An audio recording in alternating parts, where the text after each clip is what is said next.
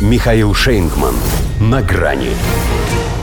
Пик-босс Бориса Джонсона поразила свинка. Здравствуйте. На грани. Может быть, Борис Джонсон еще не передумал называться Бореем. Хотя, как оказалось, повелитель ветров из него никакой. Разве что, в отличие от Байдена, свои. Обуздать пока в состоянии. Моисей. Вот его второе имя. Так и представился съезду Конфедерации британской промышленности. Пророк, мол, не пророк, а свои 10 заповедей для бизнеса и его борьбы с изменением климата тоже, дескать, имею. Перечислил, правда, только некоторые из них. Морская ветроэнергетика, водород, атомная энергия и снижение выбросов углерода. Есть ли еще? Так никто и не узнал. Премьер сбился, запутался в шпаргалках, секунд на 20 и вовсе потерял концентрацию, но когда пришел в себя, началось шоу. И не маппет, как на Генассамблее ООН. Серьезным людям из реального сектора он и образ подобрал по весомей лягушонка Кермита. Саму свинку Пеппу. Как раз перед этим посетил посвященный ей парк развлечений. Вот где сказал образец социального устройства. «Мир свинки Пеппы – это мое.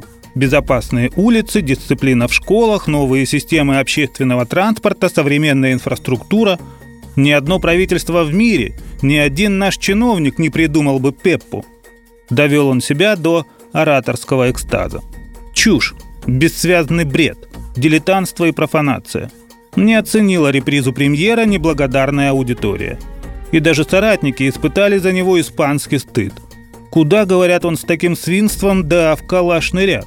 А один из старших консерваторов и вовсе шепнул Гардиан, что кому-то, кто теряет доверие партии, пора бы взять себя в руки.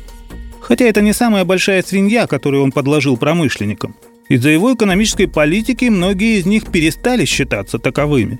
А те, что держатся, клянут бестолковый Брекзит, лишивший их дешевой рабсилы и ту самую зеленую энергетику, что сделала неподъемной цену на газ. Поэтому от речи главы кабинета они ожидали хоть каких-то объяснений – если и невменяемой программы действий, а им Пеппу. Впрочем, могли бы войти в его положение. У Бориса сыну полтора года. Вот он и ищет универсальный контент для дома и работы. Не просто же так, он на совещании еще и звук машинки попытался воспроизвести. Хорошо не из выхлопной трубы.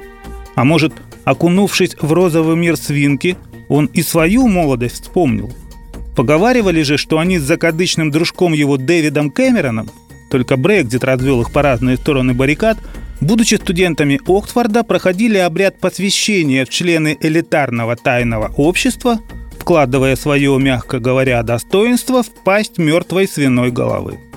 Что если в парке развлечений ему на секундочку показалось, что он встретил их бывшую? А что если она у него еще и первая была? Конечно, накрыла – и, конечно, он пошутил про подражание миру Пеппы. Все-таки не ребенок уже. Скотный двор. Вот его свиной идеал.